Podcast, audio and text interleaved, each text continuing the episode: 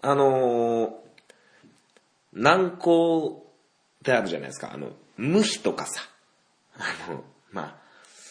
お医者さんからもらうあの、塗り薬の軟膏ですけど、あのー、あれってこう、ね、ゴム、ゴムのチューブとか、プラスチックのチューブで元通りになればいいんですけど、まあ、無比なんかはね、あれも、こう、最後の方こう、くるくる、お尻の方くるくるくるくるして、うまく、ね、出していくかとは思うんですけど、あれ、真ん中ぐらい、無比とかの真ん中ぐらいを押して使う人って、嫌いです。嫌いです。はい。あの、まあ、僕の会社でね、こう、あの、接着剤をね、使うことがあって、まあ、無比みたいなそういう形なんですけど、あの、新品なのにね、真ん中からね、使う、真ん中の方を握ってやる人がいるんですよ。嫌いということでね、えー、気を取り出して始めていきましょう。ハンクララジオ、スタート。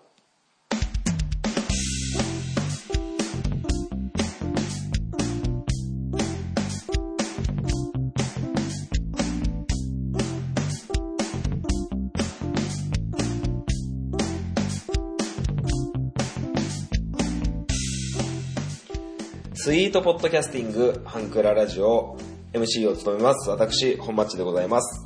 この番組は、ハンクラッチのように力を入れすぎず、入れなすぎずをモットーにお送りする番組でございます。よろしくお願いいたします。えー、毎週水曜日10時、スイートなお時間に、えー、配信しております。よろしくお願いいたします。はい。あの、めっきり寒くなりましたね。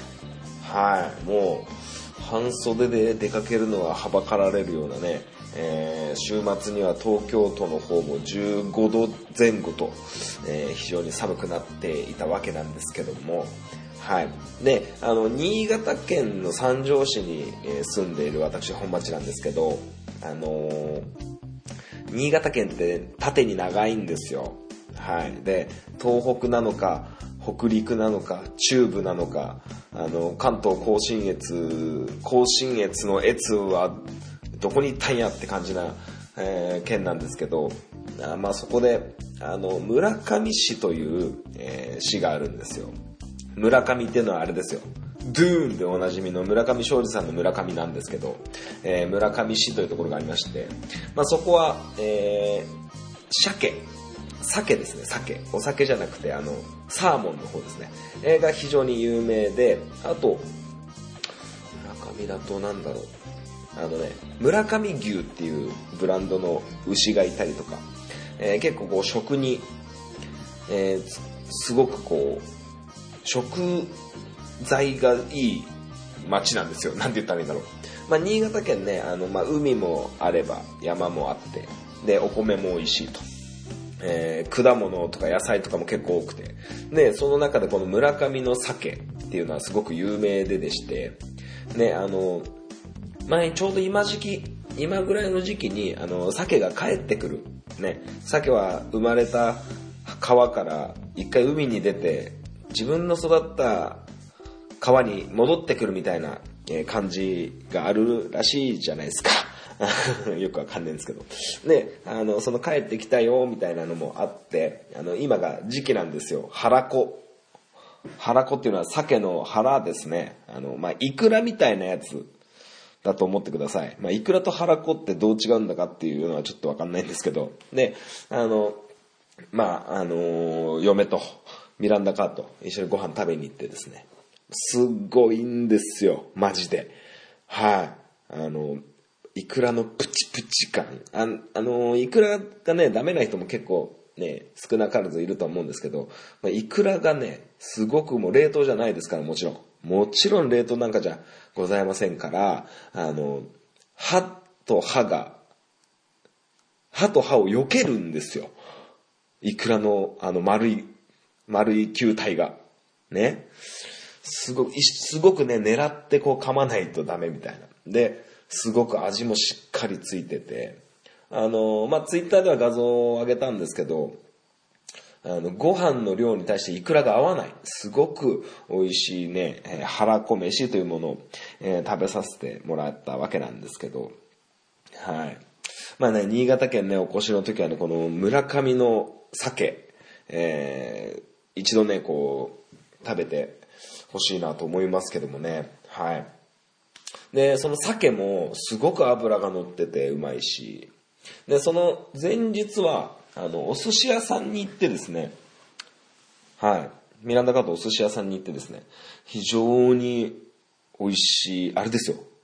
あの、あれです、あれです。回らないお寿司です。あの、カウンターの、ね、透明なガラスケースがあって、へいお待ちってこう、ポッてこう、大将が置いてくれる、ああいうお店に二人で行きまして、非常にね、いいいいご夫婦が営まれてるちっちゃいお店なんですけど、非常に居心地も良くって。で、まあ、カウンター越しにこう大将とお話しさせてもらってて、なんか、なんかの表紙で、はい、これサービスですとか、えー、マグロの中落ちのネギトロの巻物みたいなのとか、あと、お味噌汁をね、こう、出してもらったりとか、いろいろあったんですけど。で、その中にはね、このお寿司じゃ3貫ずつぐらい、まあ僕とミランダカーで2人なんですけど、まあ全部で6貫、3貫ずつぐらい同じものをこう、握ってもらえますかおすすめでいいですっていう、そんな感じですよ。はい。あの、メニューを見ずにですよ。で、なんか本日のおすすめみたいなので、あの、まあ白子の天ぷらとか、なんかいろいろあるんですけど、お作りがなん貝の作りとお刺身の作りがとか書いてあるんですけど、値段書いてないんですよ。はい。そんなお店に行きまして、はい。で、その、お任せで握ってもらったのがですね、この、のどぐろと呼ばれる、まあめちゃくちゃ高級魚。まあ新潟、新潟、僕は結構珍しくないんですけど、なんか関東近辺とかは、のどぐろっていう魚はすごく高級なお魚だと聞いてますけど、まあまあ別に、新潟だからね、安く食べれるってわけではないのかなと思うんですけど、結構出回ってて、のどぐろって。はい。だから焼き物とかもね、全然見ますし、お刺身で。で、そのお、寿司が本当美味しくって、はい。で、エビとかもね、すごく、こう柔らかいんだけど、食べ応えがあるエビだったりとか。で、あの、もう全然関係ねえ、っていうかもうお寿司屋さんであるお寿司屋さんでお寿司を褒めるのは当然なんですけど、お味噌汁がめちゃくちゃうまくて、はい、あの、南蛮エビっていう、こう、結構赤みのあるちっちゃいエビの頭とかがこうやって、まあ、エビ汁、エビのお味噌汁だったんですけど、すっげえうまくて、いやー、新潟にお越しの際はこの海の幸、えー、ぜひ食べていただきたいな。お魚本当美味しいですからね。はい。そういう新潟 PR もね、していかないと。していかないといけませんから。はい。ということでね、えー、こんな調子で、えー、ハンクロラジオ最後までお聴きください。アプローチラジオこの番組は MC のケンとリョウの同級生2人がお送りする雑談ポッドキャスト番組です。皆様の日常にどんどんアプローチしていきたいと思いますので、お便りお願いします。月曜日夜9時配信中。今のところ毎週配信していますので、お時間のある方はぜひお聞きください。アプローチラジオのケント、りょうでした。あなたの心にアプローチ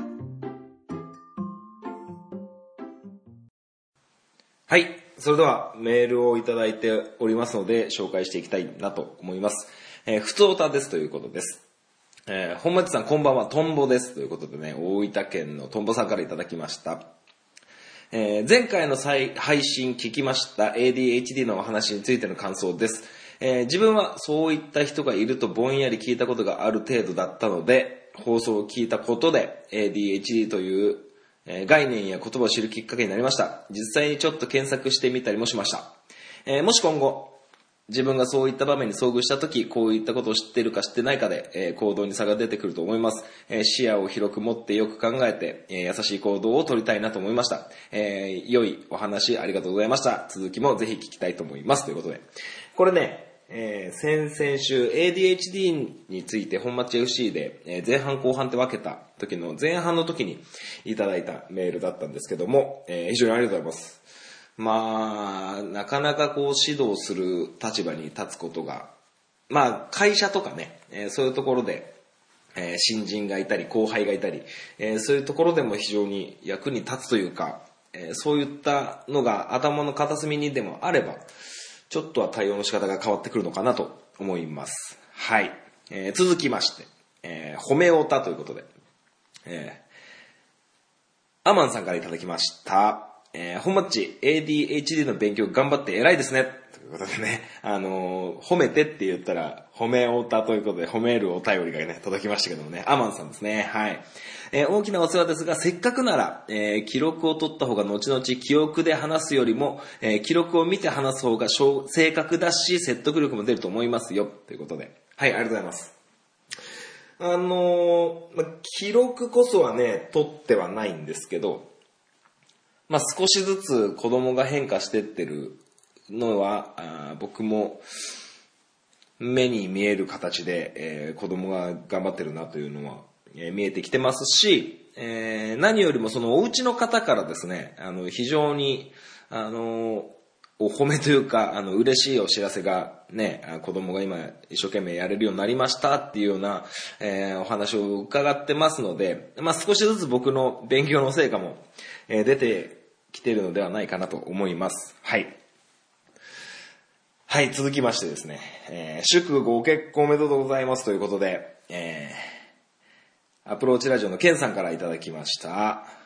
アプローチラジオから来たと言った方がいいのかな。えー本町さん、ミランダ母さんご結婚おめでとうございます。えー初めてお二人とお会いした夜のことを今でも覚えてます。あの夜、えー少し仕事で遅れて居酒屋に来ていただいてミランダ母さんを緊張しながら待っていました。えーお会いした瞬間に分かったミランダ母さんの人柄の良さ、えー本町さんの人柄、そして、えー、りょうさんとりょうさんの奥さん、美味しい料理とお酒、えーあの雰囲気はなかなか味わうことができません。本当に心が温かくなったのを覚えています。えーそして、またお会いできる季節がやってきますね。本当に楽しみです。お二人のこれからの人生にご多幸がありますようお祈り申し上げます。本当におめでとうございます。えー岐阜県より愛を込めて弟よりアプローチラジオ、県りょうということで、ありがとうございます。このメールが、えーっと、10月3日にいただいたんですけど、10月3日僕結婚式で、結婚式の朝ぐらいに来たんだったかなちょっと時間帯までは覚えてないんですけど、えー連絡いただきまして、いや、ありがとうございます。まあ、無事に、えーお互いの両親を含め、えー僕ら新郎新婦、全部6人で、えー式も無事終わりまして、はい。まあ、そのね、結婚式の様子もね、あの、また今後どっかで話せたらなと思いますけども、はい。そうなんですよ。まあ、ミランダ・カーっていうのはね、あの、僕の奥さんの、えー呼び名なんですけどね。ミランダ・カ、本物じゃないですよ。本物はね、あの、オーランド・ブルームっていうね、めちゃイケメンのハリウッド俳優なんですね。僕は全然違いますが。はい。まあ、あのーこれは確か去年、一昨年か。一昨年、いや、去年の3月ぐらいに、アプローチの二人が来てくれた時の話だと思うんですよ。はい、居酒屋で、ね、あの、あの、うちの、まあ、当時、お付き合いしてた状態ですけど、嫁が迎え来てくれて、ちょっと一緒にご飯食べてっていう感じで、そういう話をして、まあまあ、あのー美味しい料理とお酒、非常に新潟県は、あね、この、オープニングでも言いましたけども、非常にお魚が美味しいのでね、お魚が、お魚料理が多いお店を、えー予約したとか、えーしないとか。まあまあそんな感じで、あの、非常に楽しい思い出があって、まあそれを経て、去年の10月 ?10 月だったと思うんですけどね、僕も岐阜県にお邪魔したこともありまして、なんか年一ぐらいでアプローチの二人とお会いするような感じになってますけどもね。はい。まあまあそんな感じで、いや、非常にありがとうございます。はい、祝儀待ってます。はい、ご祝儀ね、あの、いただけたらなと思っておりますよ。はい。ということでね、こう非常に、えー、温かいメールの数々、えーいただきました。本当にありがとうございます。あの、メールいただけるとね、本当に嬉しい気持ちになりますから。はい。ということで、えーメールは以上にいたしまして、えー、スリーソングス、えー今週もやっていきたいと思います。3 songs ということで、えー、私本町が、えー、ある特定のアーティストさんを、えー、一組選び、えー、3曲、えー、その中で好きな曲をね、こう選んでいくみたいなコーナーでございます。えー、絶賛、えー、Spotify の方で、えー、3 songs 制作委員長トンボさんより、えー、ハンクララジオ、えー、3 songs プレイリストなるものを、えー、作っていただいております。えー、こうやって毎週3 songs で紹介した曲がどんどんどんどん入っていくという、えー、形になっておりますので、えー、もしよければ、えー、Spotify の方でも、えー、ハンクララジオ、えー、3ソングスプレイリスト、えー、ハンクラはひらがな、ラジオはカタカナで、えー、お探しください。ということです。はい、えー、来週じゃないや、何来週の話してんねんって話なんですけど、えっと、今回ちょっと、えー、アーティストではなくて、えー、ね、雨という感じでやっていこうかと思うんですけど、あのー、まあ、あれですね、えー、今回はこう、アーティストを選ばずに、雨、レインですね、をテーマにちょっと3曲選んでいこうと思います。その前に、えー、メールいただいておりますので、えー、ご紹介したいなと思います。えー、本町さん、こんばんは、トンボです。えー、スリーソングス参加させていただきます。えー、前回、前回に、スリーソングスやった時は、ラッドウィンプスの、えー、スリーソングスをやって、えー、それの、えー、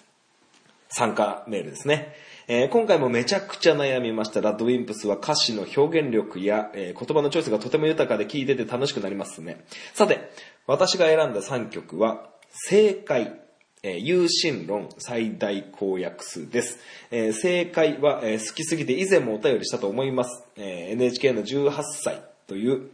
番組での、えー、パフォーマンスがすごくて圧倒された曲です。定期的に動画を見ては感動しています。えー、YouTube の NHK 公式にもありますので気になる方はぜひ見てください。えー、有心論は、えー、ラッドウィンプスってすごいな、もっといろいろ聴いてみたいなと思うきっかけになった曲で、えー、独特な歌詞や曲の展開、曲調のかっこよさ、どれをとってもいいです。えー、余談ですが、えー、この曲は小林武さんとミスチュの桜井さんが中心となって活動しているバンド、バンクバンドでも、え、カバーされてって桜井さんが歌う優進論もいいです。気になる方はぜひ聴いてみてください。最後の曲は、えー、前回の放送でラブソングを教えてほしいとのことだったので、いろんなラブソングの中から最大公約数を選びました。えー、この曲はあなたと私の考えや思いが必ずしも一致しなくても違ってもいいじゃない。それぞれのお互いを思いやって歩み寄っていこうよ。二人だけの最大公約数を探そう。みたいな歌です。えー、お互いがお互いを思いやるという考え方がとても好きな曲です。以上です。が、今回だけ3ソングスには漏れてしまったが、ぜひ本町さんに聴いてほしい曲があるので、おまけでもう一曲紹介させてください。えー、ラッドインプスの携帯電話という曲です。えー、携帯に振り回された経験があるなら、誰しも一度はこんなことを思ったことあるんじゃないかなと思います。また、思春期の多感な時期と携帯電話の、過渡期とが重なった世代で、えー、一人一台の携帯電話が当たり前の今の世の中と、えー、なかった世の中の両方を知っていたら特に共感できると思うので、よかったら聞いてみてください。ではではまたお便りします。トンボということで。いやー、ありがとうございます。あのー、僕ね、ラッドウィンプスね、結構疎くて、はい。あの、僕が紹介したのは、えー、っと、まあ、全然前世と、えー、会心の一撃っていう歌と、あと、なんだっけ、色と青と、群青、群青ですよ。あ、君と羊と青か、ですね。で、あのー、有心論とか最大公約数とかって僕聞いたことあったはずなんですけど、あんまり覚えてなくて、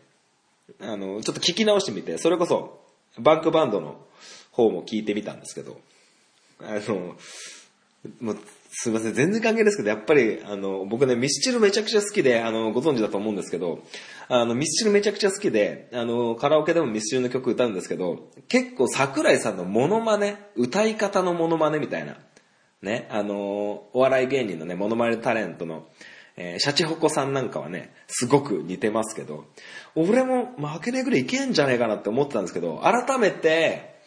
桜井さんを見て、あ、全然似てねえってことに気づきましたけどね。それと、そのバングバンドのライブフェスの映像を見てたら、やっぱライブ行きてーって思いましたね。はい、もう全然話が、こう、全然こうラッドインプスから離れちまいましたけど、まあ、携帯電話という曲すごく気になりますね。はい。あのー後で聞いてみようかなと思うんですけど、このラッドインプスの歌詞の表現力や言葉のチョイスっていうことをメールの中でも書かれてたんですけど、いや、本当にそうだと思います。なんかね、こう、まあ、90年代前半後半とかって、もうコテコテのあなた愛してます、みたいなね、もうストレートなラブソングが多かったのから、まあ、2000年代にかけて、あの、まあ、ミスチルも結構そういうところが少しあったんですけど、なんかコテコテのラブソング、それこそ、えーミスチルで言うと名もなき歌とか、えー君が好きなんていうね、タイトルの曲もありますけど、あの、世界平和とか、そういう歌が多くなってくるんですよ。あの、ミスターチルドレンの。まあ、僕が思ってるのは、あの、ミスチルの桜井さんが一度、喉の手術をしているはずなんですよ。確か、イーツエブリシングぐらいの頃なんですけど、あの、それを経てから非常に多くなってきてるのかなと思うんですよ。タガタメとか、あと、最近だとなんだろう、あの、進化論とか、なんか世界平和、その、ラブを歌うんですけど、愛を歌うんですけど、その愛は、こう、I love you とか、こう、愛する個人一人じゃなくて、人間、人間とか世界とか、貧困をなくそうみたいなそういうのも多くて、で、ラッドウィンプスも、あの、すごくそういう、ラブを歌ってるんですけど、その中でも、なんかすごく、ラブの形がこう、違う、ただただ、あの、愛する人へのラブじゃない歌が結構多くて、で、その中でその言葉のチョイスで、あの、有心論なんかはね、自殺志願者みたいなフレーズが出てきたりとか、あとはね、あの、5月のセミ ?8 月のセミだったかな ?5 月のセミだったかな？で、あの、もう本当憎しみを言葉に出して歌う曲があるんですよ。もう、そのね、5月のセミだったかはすごく、あの、グロテスクな表現とかも出てくるんですけど、でも、なんかこう、言葉の表現力とか、今までにこう、歌番組とか、そういう、それこそアーティストさんの曲で、そういうトゲトゲしい表現って、敬遠されてたと思うんですよね。はい。人を殺すとか、自殺とか、あとなんだろう。まあまあ結構宗教的な、えー話だったりとかっていうのをはばかられてる風潮にあったと思うんですけど、ラッドウィンプスをはじめ結構そういうのが、こう、なんか認められてきたというか、まあ、あんまり聞こえは良くないんですけど、すごくこう、なんて言うんでしょう。身近身近というか、ね、こう、うん、まあ難しいんですけど、すごくこう、今まで聞いたことない歌詞が多いですよね。それこそさっき言ったように90年代とかって、あの、言葉、セリフを変えて、メロディーを変えて、みんな同じ思いを歌ってるように聞こえてたんですよね。僕の知ってる中でですけど。うん。なんですけど、なんかすごくこう、新しさがありましたよね、ラッドウィンプスが出てきて。まあ今もそうですけど。ねえ。すごくこう、いいですよね。はい。というところで、えーラッドウィンプスの、えーアンサーメールですかね。えートンボさんからいただきました。ありがとうございます。はい。で、今回は雨ということで、まあまあ、あのー台風もありますし、あの、僕、今外でお仕事するんですけど、雨に打たれるともう結構げんなりするんですけど。マジで。はい。でね、もうめちゃくちゃ高い、あの、1万円ぐらいの雨具買ったぐらいにして、はい。で、雨をちょっとテーマに、えスリーソングスやっていこうかなと思うんですけど、まず1曲目。レイニーブルーです。はい。あの、徳永秀明さんのレイニーブルー。徳永秀明さんの、えー、ファーストシングルですかね。めっちゃいいですよね。なんかあの、土砂降りの雨とかじゃなくて、すっごいしっとり、しっとり降る雨の感じなんかしとしとしてる、あ、雨降りだなーっていう感じの夕方感じるあの感じがすごく僕の中でヒットしてて、なんか夕方なんかしとしと系の雨が降ってるとね、あのなんか僕の中の BGM はレイニーブルーになりますけどね。はい。で、雨、えー、タイトルではないんですけど、あの、僕らの音っていう、ミスターチルドレンの、えー、I love you っていうアルバムに出てる、あ入ってる、えー、僕らの音っていう歌なんですけど、あの、9月の雨にみたいな歌詞があって、すごく曲がいいんですよ。で、曲の、まあこれもラブソングなんですけど、曲を、あの、その恋を、の始まりと終わりを、あの、まだイントロも終わってないとか、まだ出会ってもないみたいな、まだ気持ちも伝えてないみたいな、イントロも終わってないとか、そういう表現力が、表現がされてて、すごく好きなんですよね。はい。これ、多分知らない人の方が多いと思うんで、もしよかったら、あの、聞いていただきたいなと思いますけどもね。はい。で、もう一曲と思ったんですけど、ちょっとね、あの、ないかったんですよ。なくて。まあいろいろありますよ。まあ x ジャパンだったらエンドロスレインだったり、グレーだったらレインがありますし、あると思うんですけど、なんかちょっとご紹介できる雨にまつわる歌が、これしかなくって、ね、もう八代亜紀さんのにしようかなとかね、思いましたけども、はい。まあまあこんな感じで、えーやっていいったわけなんですけども、3ソングス。まあ今回は2ソングスですけどね。はい。ぜひ聴いていただきたいなと思います。この、え2曲も、えー、Spotify のハンクララジオプレイリストに、えー載せていただくことになると思います。まあ、Spotify に関してはね、あの、制作委員長のトンボ大先生が、えー管理してますので、よろしくお願いします。えーじゃあ次回、次回ですね、あの、全然また関係ないんですけど、えー、かりゆし。かりゆしって何でしたっけ？かりゆし58でしたっけ？かりゆしってあの、沖縄の、沖縄のバンドがありますよね。僕結構好きで、はい、モンパチも好きなんですけど、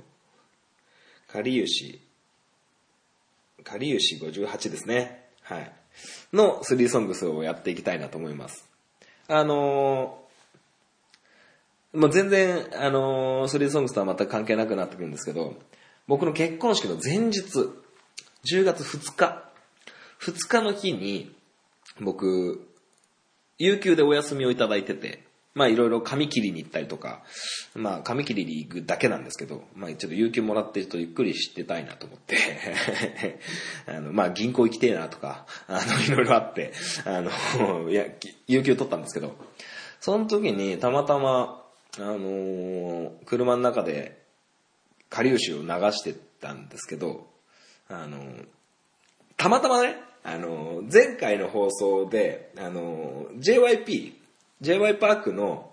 あの、二次プロジェクトのお話をしたと思うんですけど、その JY パークさんが、あの、練習生、二次プロジェクトの練習生に、この歌詞の意味をちゃんと理解して、その歌詞の主人公のように歌いなさいよ、みたいなことをよく言ってたんですよ、JY パークさんが。練習生の女の子たちに。で、あの、あ、なるほどな、とか思って、僕もその、かりゆし58の歌を歌詞の中の主人公に、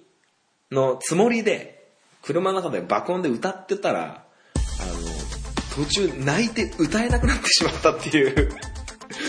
ことがあって、はい。ということでね、あの、かりゆし58、えー、来週やっていきたいなと思います。それでは、トムさん、メールありがとうございました。スリーソングス、終わり。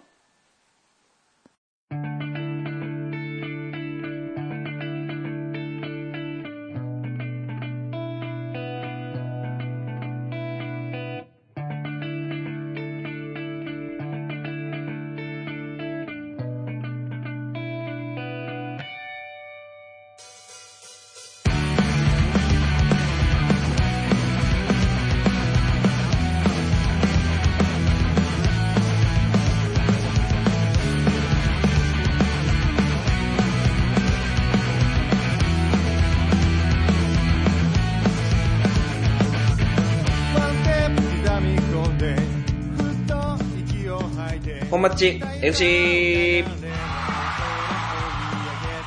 このコーナーはサッカー大好きな本町がサッカーについておしゃべりするコーナーでございます。はい、えー、10月9日金曜日、えー夜9時から、えーオランダのユトレヒトで、えー日本代表とカメルーンの親善試合が行われたわけなんですけども、皆さんご覧になったでしょうか？えーっと、結果は0対0だったんですけど、えーあの、久保建英選手が、え出場するか否かと言われてた、と思うんですけど、後半の途中から出てきたと思うんですけどね、まあ新システムだったり、えーいろんなことを試していたようなんですが、あーっと、まあ、久しぶりにテレビでサッカーを見れてよかったなっていうことがまず一つですかね。地上波でね、今、J リーグだったりヨーロッパのサッカーはほとんど DAZN のアプリで、ね、見ることができると思うんですけど、まあ、非常に、えー もう、あの、取り繕ってもしょうがないんで、ね、つまんなかったです。うーんと、まあ、あそうですね。それこそ本当に、前後半で選手全員変えるぐらいやってもよかったんじゃないかなって僕は思ってて、うん、結局呼ばれても出ない選手って結構出てくると思うんですけど、まあまあ、森保監督、小一がどういう風なことを考えてるかっていうところではあるんですけど、まあ僕らサッカーファンからするとやっぱりね、いろんな選手を見てみたいところですよね。うん、まあ僕はちょっと、あのー前半の20分ぐらいからかな見てたんですけど、えーまあ、中山のボランチも良かったですし、個人的にはあの、左サイドの安西が、よう頑張ってたかなと思いますし、まあ、酒井宏樹、右サイドバックの酒井宏樹は、安定してる感じですよね。後半のセンターバック、3バックの右やってましたけど、めちゃくちゃ良かったと思います。空中戦強いし。まあ、攻撃陣に関しては、うん、後半の頭からかな、伊東純也選手が出てきて、伊東純也選手、あんまり評価、僕の中での評価は高くなかったんですけど、うん、今までで一番良かったですね。はい。まあまあ、えー、久保選手も途中で出てきたんですけど、うん、もっとなんか、やっぱりね、こう、システムもそうだし、球際もそうだし、あの、ボールロストが、ね、ボールを相手に奪われてしまうっていうケースが大体中盤とか、中盤で組み立ててる、うんと、組み立ててはない。あの、押し込まれて、押し込まれて跳ね返したボールをやっぱ拾えないですよね。だから、どうやってピンチをくぐり抜けて攻撃に移すかっていう、そのトランジッションの部分、あの、主から攻のトランジッションをもっと高めていけたらいいと思うんですよ。で、そのためにじゃあ、ワントップでいいのかとか、えー中盤どうするかとか。だから、うんと、ダブルボランチが柴崎と中山だったんですけど、柴崎じゃなくてもよかったんじゃない？柴崎1個開けてもいいかなと思う思ったりとか。あのーやっぱ南野選手と堂安選手、まあ久保選手もそうですけど、大迫選手ももちろん。やっぱボックス内でどれだけ仕事するかだと思うんですけど、やっぱボックスのそ遠いところ、まあセンター付近あたりで、どれだけ球を引き出して失わないようにするか、そしてそれからどれだけチーム全体で押し上げていくかっていうところの問題だと僕は思ってて、で、ボールを奪うのは奪えるんですけど、相手の。やっぱ奪う位置が、あの守ってるゴールキーパー、権田修一選手の付近が多いですよね。やっぱ相手の攻撃を最後まで受けてしまってる。相手の組み立ててる状況の中でボールを奪えないていうことが一つポイントかなと思います。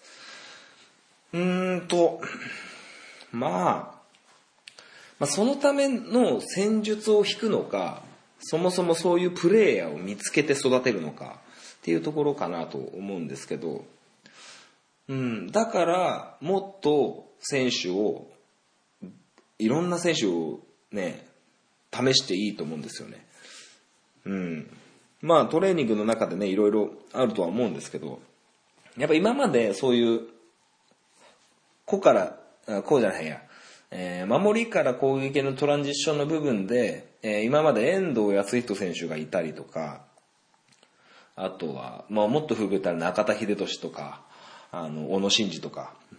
っていうのがいたので、そこはね、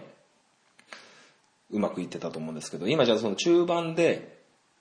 どれだけボールを持てて、失わないで攻撃に移せるっていう選手が、どれだけいるかっていうところかなと思ってて、まあ攻撃の部分はもう全然いいところなかった。全然いいところなかったわけじゃないんですけど、やっぱりこう、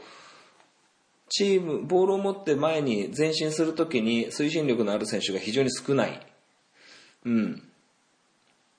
まあ、南野選手だったり、まあ、今回はいなかったですけど、中島翔也選手、まあ、中島が今一番なんじゃないかなと思うんですけど、中島選手がボール持って、こう、前にこうボールを運んでいくときって推進力があるんですけど、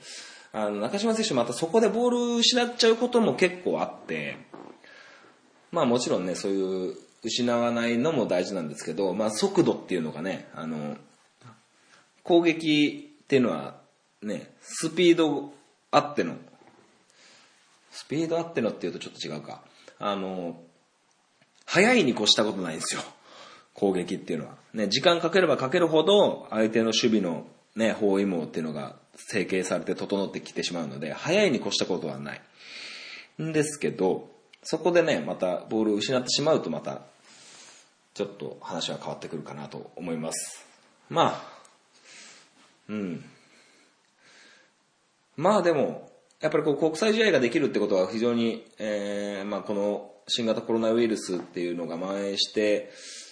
新しい生活スタイル、えーになってからはちょっとやっぱ前進した部分かなと思います。はい。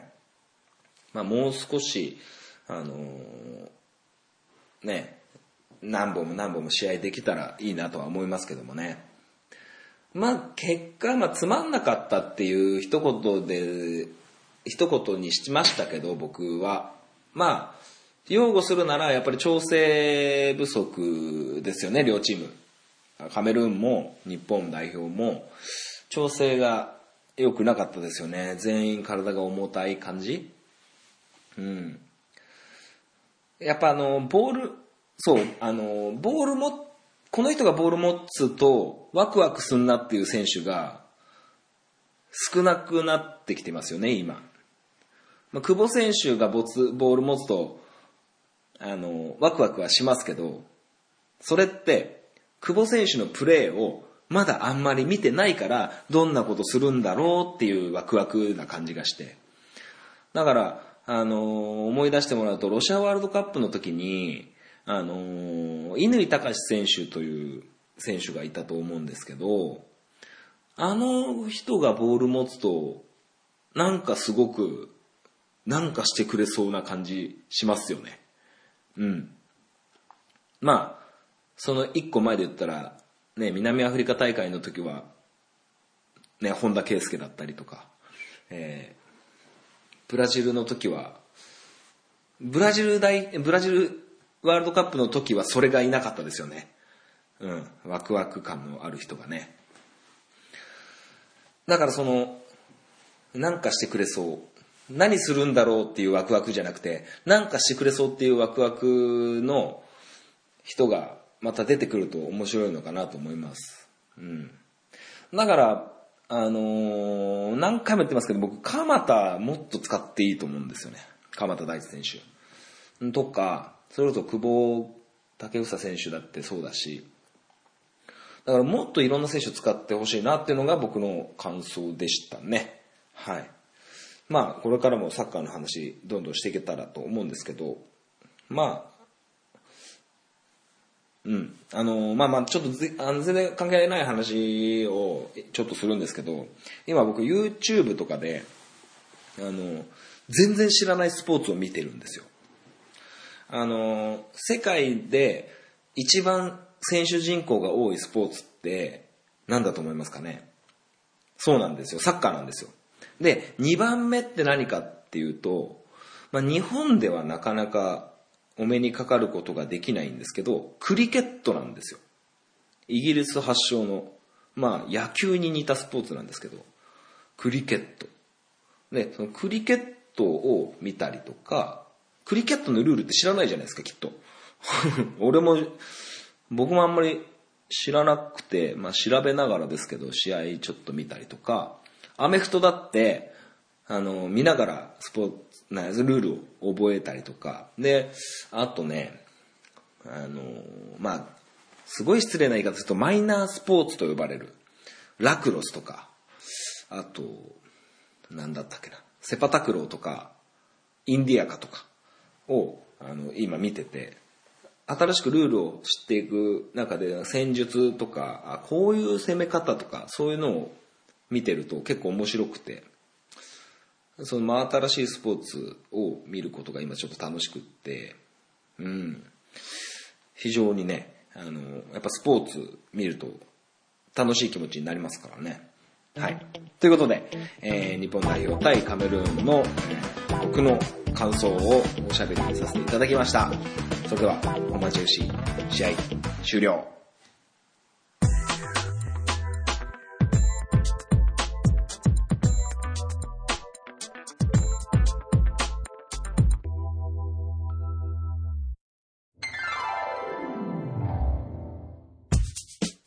クララジオでは皆様からのご意見、ご感想をお待ちしております。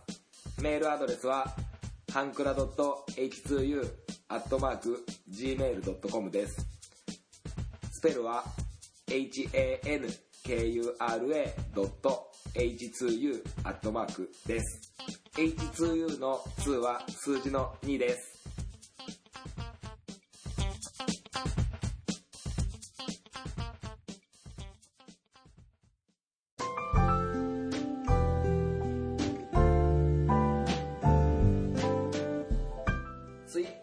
用の方は DM でもご意見、ご感想をお待ちしております。ハンクララジオで検索してみてください。ハッシュタグ、ハンクララジオでのツイートもお待ちしております。ハンクラはひらがな、ラジオはカタカナです。みんなでフォローして盛り上げていきましょう。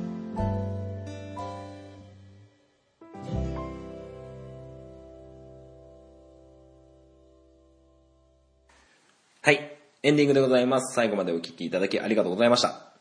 えー、この番組では皆様からのメールをお待ちしております。はい。えー、とうとうね、10月9日からですね、えー、Amazon プライムビデオから、えー、バチェロレッテ、えー、始まりましたね。えー、非常に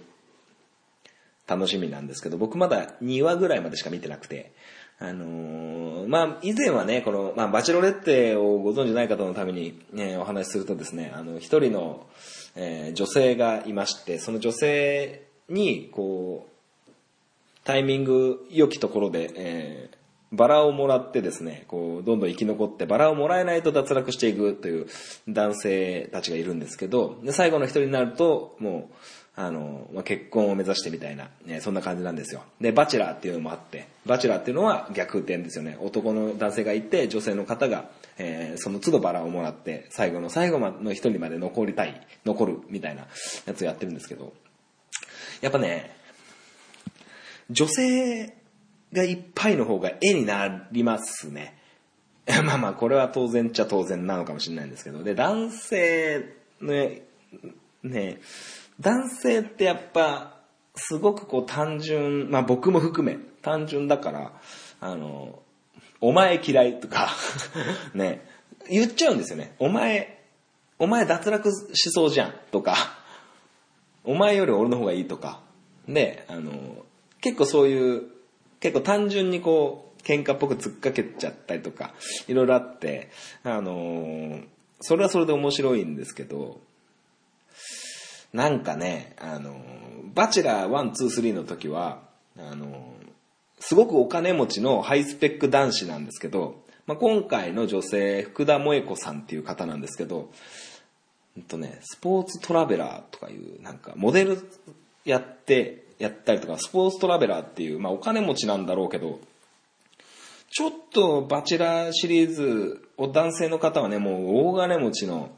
ね、フェラーリ乗り回したりヘリコプターでセスナでみたいな、そんな感じなんですけど、まあ、ちょっとそれにはないっていうのと、やっぱりこの男性たちが、あの、ハイスペックじゃない。うん。なんか、本当にこいつ飯食えてん、うーん、飯食えてるって言ったらすごい失礼なんですけど、あの、もっと面白いキャスティングいてよかったんじゃないと思ってて、でもなんかね、こう参加するにはいろいろ規約があって、あの2ヶ月間体がね、予定をね、スケジュール開けれる人とかいうのがあったりとかするんで、あの、それこそね、本当に芸人さんとか、あの、スポーツ選手とか、俳優さんとかはまたちょっとイメージのことがあるから、まあそういう人がいたらもっともっと面白くなるのかなと思うんですけど、まあまあ、あの、これからまた楽しみにやっていこうかなと、見ていこうかなと思います。Amazon プライム、えー加入されてる方は、えーぜひご覧になっていただいてもいいのかなと思います。ぜひ、バチェラー1から、えー見ていただけると。で、もう一つ言わせてもらうと、そうだ、あの、バチェラー1、2、3、その男性をめぐって女性がね、争うバージョンの時は、あの、スタジオ MC が、あの、吉本興業の、えー今田耕司さんと、えーオリエンタルラジオの藤森さん、そして、あの、元 HKT の指原さんがいるんですけど、今回ね、バチェロレッテに関しては、ナインティナインの二人と、あの、シェリーなんですよ。ダメじゃないんですけど、あの、バチェラー1、2、3の時の、えー、指原さんのコメント力が本当すごくて、本当にすごくて、それに、それを見たいっていうところもあるんですよね。まあ、シェリーもすごくコメント上手なんですけど、ちょっと指原さんの方がね、指子の方がね、秀逸すぎて、うん。まあ、ナインティナインがね、全然悪くはないんですけど、面白いんですよ。岡村さんのボケとかすげえ面白いんですけど、ちょっとね、サシコが良かったな。シェリーもいいんですけど、サシコが良かったな。だから、ね、今夜比べてみましたとかめちゃくちゃ面白いじゃないですか。シェリーもいて、えーね、あのー、指原莉乃さんもいてね、楽しいと思うんですけど。まあまあ、あのーちょっと、サシコがいなくて残念だったなっていうところでございます。はい、それでは、えー今週はこの辺でお開きなんですけど、来週、来週がですね、ちょっと、えー収録環境を変えてですね、あのーまだ、あの計画段階で、まあ当日になってみてどういう形になるかわかんないんですけど、えーっと、アプローチラジオ、復活したアプローチラジオのケンさん、りょうさんと、あのー、トキンマッシュグループの、あの、スタッフの、えピックボーイさん、あの、何年か前に、それこそ僕が岐阜に行った時にお世話になった、えー皆さんとですね、あの収録を、えーさせていただけるというありがたい、えーお話になりまして、えーそこでどういった話になるかとは思うんですが、はい、楽しみに、えしております。はい、もし、あの、ね、その、ビッグボーイさんと、えアプローチラインのりょうさん、けんさんと、あの、どんな話をするかっていうね、期待の、うんメールとかもいただけると非常に嬉しいかなと思います。はい。それでは、えー今週はこの辺でお開きにしたいと思います。それではまたお会いいたしましょう。さよなら。バイバイ。今からめちゃくちゃワクワクしております。はい。めちゃくちゃいい収録にしましょう。